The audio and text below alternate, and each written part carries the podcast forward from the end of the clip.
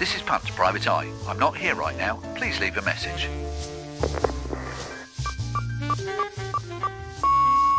Tracy here. Can you hear me, Pant? Well, I've got a bit of a low-level mystery for you. It may be something to do with tall buildings, it may be mating fish, it may even be the U S government working on mind control. Again. But I need you to head out in search of a mysterious...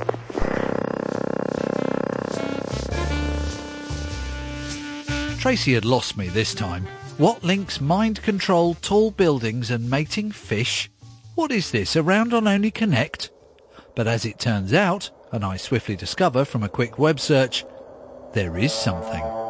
And it's something quite odd. I first heard the sounds twenty years ago. One night, I just became aware of a kind of droning noise. It's called the hum. I first started hearing the hum in December two thousand nine. I've heard it almost continuously every night for the past ten years. Like... two articulated trucks cruising down a motorway. Very much like uh, a lorry, sort of ticking over in the distance. Very penetrating, low frequency. It sounds like a kind of diesel engine generator. Very much sounds like a diesel engine. It's a sort of machine-generated noise, I'm convinced of that. It's got a machine quality. A sound with the apparent power to travel through walls and across mountains, and sometimes cause real distress. It's almost impossible to block it out. It's almost as like it's... making the, the inside of your head cavity vibrate. It resonates the whole house. It's just got worse and worse. It is a kind of vibration. It's almost like you feel it inside your head. A lot of the time it's like having a really bad virus, and there are occasions when they turn it up really high. Um, they did it over Christmas. It's almost got like a visceral quality. It kind of feels like the noise is going through you. First reported in Bristol back in the nineteen sixties, the hum is an unsolved mystery worldwide. In the spring of two thousand twelve, I was living in a little coastal town near Vancouver. Glenn McPherson is a Canadian high school teacher.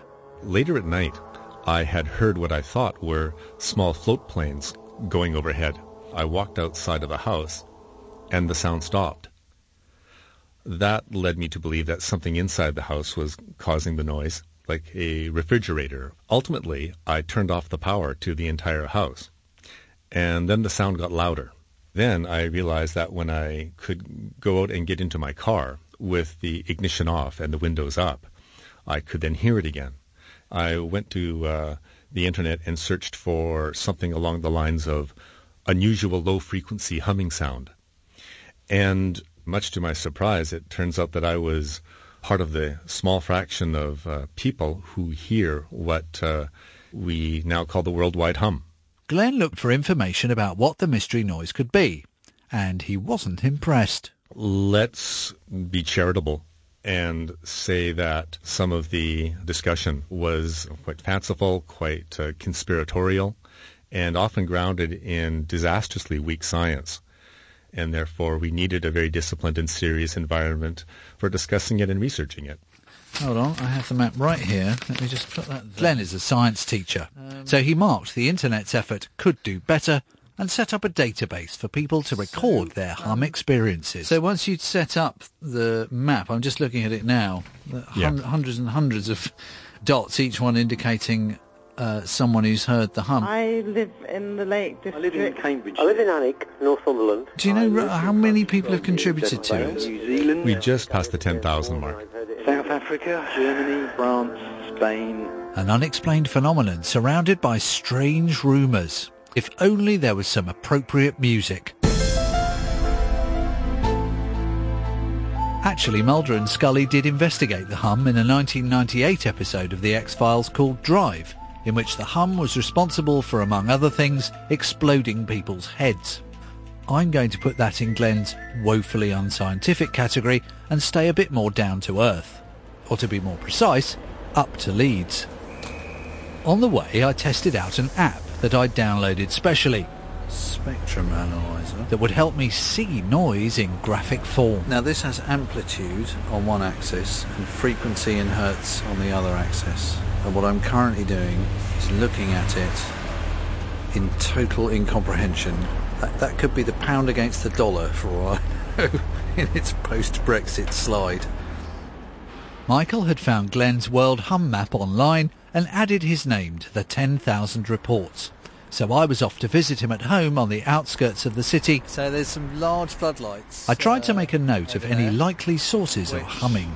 I think must be the cricket ground. It's Headingley. I began to notice sounds I'd never normally notice. For example, an ordinary telephone junction box. Electrical equipment is one of many suspects that have been suggested over fifty years. That's a fully fledged cord, isn't it? So in contrast to the city centre, we can now hear children and that bird that goes whoo, whoo, whoo, that you get everywhere. Hiya. Michael. Hello. Michael. We sat down in his quiet sitting room. Tell me what it is that you hear. It sounds almost like an engine or a, uh, like you're approaching a festival or something, but it's too far away to actually hear the music. It rises and falls in intensity, not like the, the tone doesn't change, but it kind of gets louder and builds to a crescendo and then goes away and then it'll come back. The hum you are hearing is a radio sound effect for illustration purposes only and is not the actual hum. Sometimes it might be like two or three times a week, sometimes it might be every night in a week, but it's, it's fairly regular. But when you hear it, you just think, God, I wish that noise would go away. It's very Jean. We went round the house, eliminating some obvious yeah. suspects. You see, I would have said that's a pretty quiet fridge. I think that's an admirably quiet fridge, actually. If it was the fridge, that'd be great. I'd just go out and get a new one tomorrow. Michael has had his hearing and blood pressure checked, but I couldn't help noticing the D J turntable and guitar. I mean, looking at your record collection, you look like quite a serious music fan. Yeah, I do listen to it. Do you listen to it loud? I do listen to it loud, yes. I have had temporary tinnitus before, but it's always been a high-pitched sound. The classic post-gig thing is ringing, yeah, isn't yeah, it, ring, rather exactly, than yeah, the, the, humming? The ringing, yeah, right. Which made me think it was external. But then my neighbours are not hearing it either. It's a terraced house, so we went outside and looked at the roof. Two aerials. Because it acts like a tuning fork also, almost. Yeah, so what we'll do is next time it happens, I will come outside and check to see if it's windy, because I guess that would be a clue as well. I'd really got into it by now, so I started flinging out slightly random suggestions about sewers. Because we're on a steep hill here and there's a river at the bottom of it, I'm just wondering if there's anything underground. Well, they can hum. Fortunately, Michael had some better suggestions. There's a main road at the bottom of the road, so I thought maybe vibrations from the road. I'm under the flight path. And then I've read all these crazy conspiracies on, on the internet, which I don't believe in any of them. I did read some stuff about fish, which sounded interesting, apart from the fact I live in Leeds, which is about, yeah, as, far, about as far away from the sea as you can get. Another one that I read, which sounded quite interesting, was about seismic reflections from ocean currents crashing against the landmass. I like the sound of that one. Yeah, yeah, it's, yeah. It sounds the least out there. So I now had five possibilities. Noises of this kind had been associated. I had mating fish, the U S military and tall buildings, and also tinnitus and seismic activity. I quickly discovered that just last year, several newspapers quoting new research pinpointed seismic vibrations as the source of the hum. Mystery solved. Was it that simple? One of the authors of that research was Lucia Galtieri, Research Fellow at the Columbia University Earth Observatory. What I'm studying is the wave generated by ocean waves in the ocean that hit the ground and generate something like small earthquakes. Sounds promising. Could this be the source of the hum? It's uh, ubiquitous on Earth. You can record this signal on an island, in the middle of a continent. It is everywhere, so including Leeds. And uh, you have storms, big storms, continuously in time on Earth in different places. So the Earth that we live on makes a great deal of sound. Well, depends on what you define sound. Ocean waves, seismic waves and sound waves. For a layman, there's potential confusion here. Well, in this case, these phenomena are too slow to be heard. The waves that they generated are too long. So the word noise for you has a sort of technical meaning where most people think of that as meaning yeah. something you can hear, but it, but it isn't. Correct, yes. The paper that you co-authored seems to have been picked up by some newspapers. yes. uh, as if it uh, accounts for humming noises that people hear. Yeah, exactly. That was kind of a mistake of some newspapers, and then this news grew up, and no, actually this signal cannot be heard and has nothing to do with the Bristol hum, and I don't know exactly the terminology, but is a geophysical phenomena. So, so I should use the word signal and not the word noise. Yeah, yeah. By now, though, I was listening to everything. Yeah, there's a, there's a definite hum going on in the station. Oh, now the train's about to go, so I'm, I reckon this I reckon this graph's going to go mad now. Oh, that's interesting. Now, when that peep happened, there was a spike around the two thousand five hundred hertz range, so it's definitely working. But before leaving the city, I had one more potential source of humming to investigate. Jeremy Morton, editor of South Leeds Life, had offered to take me to it. So it's it's down the street about um, five hundred yards, something like that. The yeah. building in, is it the tallest building in Yorkshire? I've read somewhere. I think I think at one point it was the tallest building in the north, which is really important because we need to be taller than Manchester. Right. It was in Manchester back in twenty twelve that this sound began baffling the locals.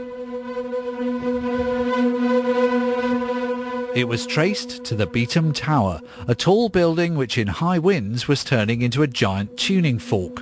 And uh, this building is Bridgewater Place, is its proper name. Um, most people in Leeds call it the Dalek. Right, let's get a bit closer and see. Could Leeds' tallest building be the cause of the hum? It's certainly been the cause of high winds at ground level. And this is, this is where the wind's round this corner and across here. I don't know if you noticed the wind's picked up since we across the bridge. Yes, it has, hasn't it? Is there any sort of noise consequence from it? Howling oh, noises right. or humming noises? But you don't, you don't get that. Well, here. I've not heard any, but I think that's because people are more worried about staying upright than what they can hear.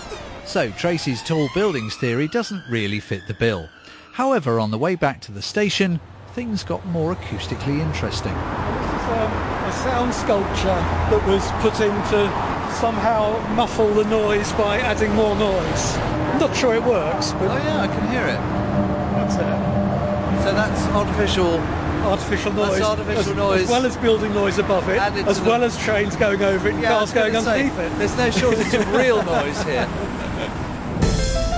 As I left Leeds, I was by now completely enamoured of my spectrum analyser. OK, so as we crossed the points, there was a big spike in the higher frequencies. Now we've come out of the station. You could spend your whole life looking at this. This is a good app. OK, Spectrum Analyzer, analyse this. Next suspect on the list. You can tell when a bird is singing. You can usually tell when frogs are calling. But with fish, it's not so obvious. You can say that again. But with fish, it's not so obvious. These recordings are the work of Professor Andrew Bass. Are those noises pitch shifted, or is, is that the actual sound? That's the real thing. Wow. Who studies neurological behaviour at Cornell University. If I happen to be underwater in the right place, would I hear that? Yes. Oh, absolutely. They're so loud.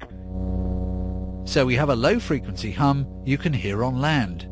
Could Tracy's fishy suggestion be right? This hum signal, you hear it the entire night. It's always there. And do you need to be underwater to hear these sounds? So that... No, I've had the experience where on a quiet evening I was standing on shore and I could hear the sound on shore. One of the predominant ways, which is true of the fish, are midshipman fish, which are the sound recordings I sent you, is that they use their swim bladders as a drum or an amplifier. So it's essentially a mate call. And do they tend to make these noises en masse? Oh, yeah. So if you're out there at night recording, you'll just hear lots of animals going, making sounds. Right. This is a worldwide phenomenon, is it? Fish make these sounds all over the world? Yes, they do. But that hum signal in particular, I do think is unique to this species. Uh, and this is a species that's found... northwest coast of the United States and extends, though, up into Canada and into Alaska. Right. So it's pretty widespread, actually. But not widespread enough to be heard in Yorkshire, surely. However, the mention of Alaska reminds me of another widely suggested theory, and number one on Glenn McPherson's list of suspects. And so that theory is that very low-frequency radio transmissions from the world's military powers might be causing this. and it so happens that Alaska is the site of a research station suspected as a potential source of the hum. OK, HAARP, High Frequency Active Auroral Research Programme, is a little-known yet critically important U S military defence project. So little-known it's got its own website. Already I'm confused. So what does it do? And they are firing radio waves at the ionosphere, which sounds, if you have no idea what that means, quite spooky. Oh, is the HAARP project a weather control weapon? Blimey, that would explain a lot. Reliable, verifiable information on major cover-ups. If it's that verifiable, it's not much of a cover-up, really, but there we go. They point to major aspects of the programme which are kept secret for alleged reasons of national security. Mind control, yeah. Sharon Weinberger is a national security journalist in Washington. She's heard all the conspiracy theories before. Oh, sure, they're endless. That HAARP is a death beam, um, that it's a microwave weapon, that it's a weapon of mind control, that it's a weapon of weather control, that it can cause earthquakes. You know, it's shown up in thriller novels as causing psychosis in a Chinese village. Um, mixed in with this are some of the real applications that have been proposed, that it can see underground facilities, you know, underground bunkers where, you know, nuclear weapons or sort of command and control sites might be stored, that it can clean the atmosphere of so-called killer electrons that would result from a high-altitude nuclear explosion. So pretty heavy stuff. Well, yes, it's, I mean, it's an amazing-looking facility, and when it's operating, it basically creates an artificial aurora, you know, these um, sort of, you know, colorful, beautiful lights that you see. So you can kind of understand why the mysteriousness around it has attracted so much attention. Artificial aurora, military, top secret. Or is it? Well, that's the weird thing about HAARP, and that's what differentiates HAARP from other military facilities and sites. So let's take Area fifty-one in Nevada. No one doubts it is classified. It wasn't even acknowledged for many years. What was unique about HAARP was that though it wasn't per se classified for a long time, they weren't letting people in, these conspiracy theories grew up. So the Air Force, to try to counteract this, at one point they held a HAARP open house day where I think it was about once a year they would invite the public into HAARP and say, look, no mind control beams here, no aliens, no anything. Ah. In fact, um, most recently it's been transferred out of the military completely. HAARP now belongs to the University of Alaska, which instantly makes it rather less spooky, but still quite technical. In charge is Bob McCoy, and I arranged to talk to him about life at the cutting edge of modern communications hello. Technology. One, two. Uh, hello, one, two, one, two. You sound clear. Line finally sorted, hello. Bob outlines the sheer scale of the place. HAARP is basically a big H F radio, like a ham radio. It's designed to do experiments in the upper atmosphere, above one hundred kilometers up, and it can transmit at about three point seven million watts. Are you bouncing waves back off the ionosphere to the submarine? Yeah, the Navy, to communicate with submarines when they're submerged, they have to use very long wavelengths, or ultra-low frequencies. Right. They need very long antennas that are many kilometers long, and that's a problem. So the thought was, can we use the ionosphere as an antenna and then modulate the signal at very low frequencies? And did it work? It doesn't work really well, and it doesn't work all the time, but it has been used to communicate experimentally a couple times. The other thing about HAARP is that it's not run very often. Even when it was owned by the military, it was only run three or four times a year, and that was it. It's it's very expensive to run it. It can burn six, seven hundred gallons of diesel an hour. And since we've taken it over a year ago, we haven't run it at all. It hasn't been powered up once. So it, whatever this hum phenomenon is, it, it has nothing to do with HAARP, I'm afraid. But he would say that, wouldn't he? And I was wondering whether all this talk of low-frequency waves might be getting confusing. And when you talk about low-frequency waves, you're talking about low-frequency electromagnetic waves, aren't you? Yes, everything about HAARP is electromagnetic. On a B B C budget, a trip to Alaska was sadly out of the question. I think I don't know whether this hovers between commuter belt and stockbroker belt, but it's very nice. So I headed to Surrey. I think when somewhere's called Stoke Dagenham, you're not thinking that's a safe Labour stronghold. Hannah has been suffering from the hum for four years and is another person who found Glenn's website. Her symptoms form what is by now becoming quite a familiar list. It's a low hum. Sometimes it pulses as well, because I'm a musician. I sat in the bath when it's really loud and I've sort of hummed along with it. I thought it was my fridge fan. I thought it was a car idling. I've got um, something wrong with my hearing, or I've got something wrong Why with my heart. Why can I not block it out with earplugs? So you've heard it outside as well? I've heard it in my car. When I'm outside of my car, I can't hear it. For me, it's really disturbing when it's just wow, wow, wow all day, and it's just I can't get away from it. The other night, it was so bad, I could not sleep. I got up at two a.m, took my pillow and a sleeping bag and got in my car at two o'clock and went driving around trying to find a place where I could get some sleep. It just strikes me as sort of extraordinary that you were actually looking at places to move to to escape. But I've realised that I don't think I'm going to be able to escape it. Because one of the properties that I looked at in Devon while I was down there is a little cottage. And we were looking in and I could hear it so loudly in that cottage. Everything, you know, in the last ten years, you think about how technology has just ramped up, that it's just an accumulation of more sort of electromagnetic energy being transmitted. So it's not just low-frequency submarine communications. Electromagnetic waves of all kinds are suspected by many sufferers as a cause of the hum. But sound is not carried by electromagnetism.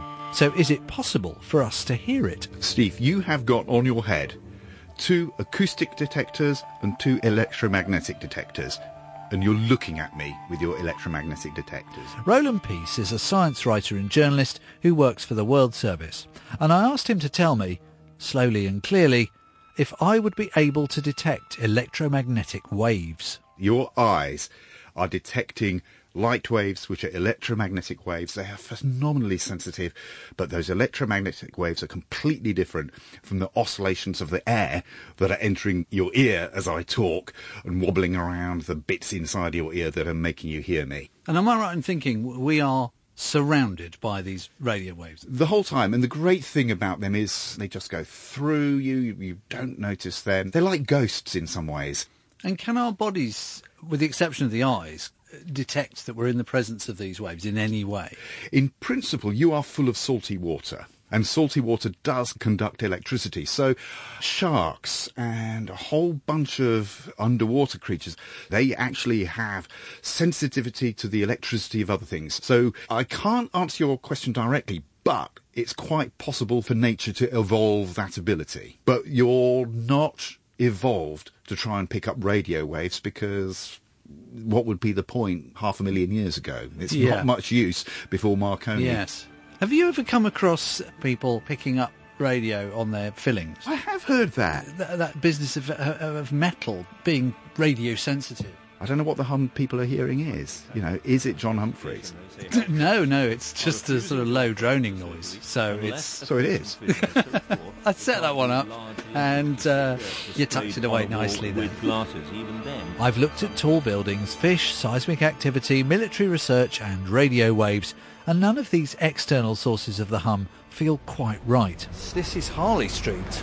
These are people with very posh things wrong with them.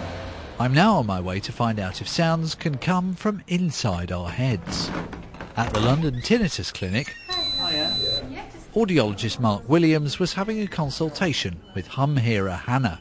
Yes, that's looking normal.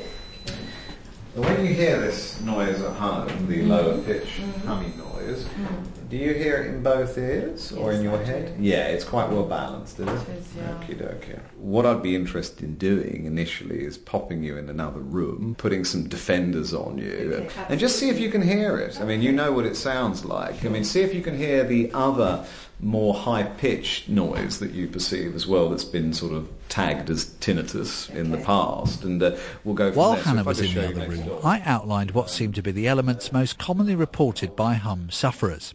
It sounds like a distant lorry, they hear it at night or when it's quiet, other people don't hear it, they almost always hear it indoors or in the car, and it seems to follow them around, even abroad. If it is an internal noise, it could be something called a spontaneous otoacoustic emission, which is a noise that actually emanates from the hearing organ itself, the cochlea. If you put someone in a soundproof chamber and you pop a microphone into their ear canal, you can actually record that the ear actually produces noise. But there was another possibility too. There is a condition called hyperacusis, which is overactive hearing. Everyday noises that would be perceived as being soft or moderately loud are all of a sudden very invasive. So it's as though an internal volume control has been turned up somewhere within the central auditory system. So if somebody has a vestige of hyperacusis, it may be that uh, the internal volume increases and they start to tune into these lower pitch noises that are actually existing within the environment as just natural sounds that you're simply not normally aware of. Are we evolved for the level of noise we get in modern life? No, probably not. We cope quite well with noise exposure up to about eighty decibels. Once you start breaching that eighty decibel unit, you certainly induce or cause metabolic stress in the hearing organ. eighty decibels is the level of an alarm clock or a sink disposal unit, and many everyday noises, including lawnmowers, food processors, passing trucks, sirens, motorbikes and popping balloons, are all considerably higher. This kind of noise exposure can mess up the internal gain mechanism. In some people, that gain level gets stuck. And I'm just going to check on... Yes, uh, of course. Yeah. Sorry. Uh, let's have a look. Hi. Hi. Sorry to keep you. I was going to say, may I come and sit in here when the hum gets really bad, because that was bliss. From my conversation with Mark, it seems that the sound level of modern life can cause damage without us even noticing, and that in quiet environments this can play tricks with our hearing, and this may be the source of the hum. Although I prefer the fish theory. But then... Michael in Leeds. I get this message. I'm just calling to say that I've been hearing the hum for about the last twenty minutes or so, and I've, I managed to download a spectrum analyzer on my phone, so I was going to forward you a screenshot, and it, there does seem to be a huge peak in, in the bass notes, but I don't know how accurate these things are. I'll email that over to you. If Michael's phone can see a low-frequency noise, then it must be external after all. The truth is still out there. And my guess is that the World Hum website will be humming for a while yet. Now there's a steady, deep hum there. And I found a really good gadget. This is, at the risk of sounding like some sort of sixties hippie, I am watching the noises, man. That's what I'm doing.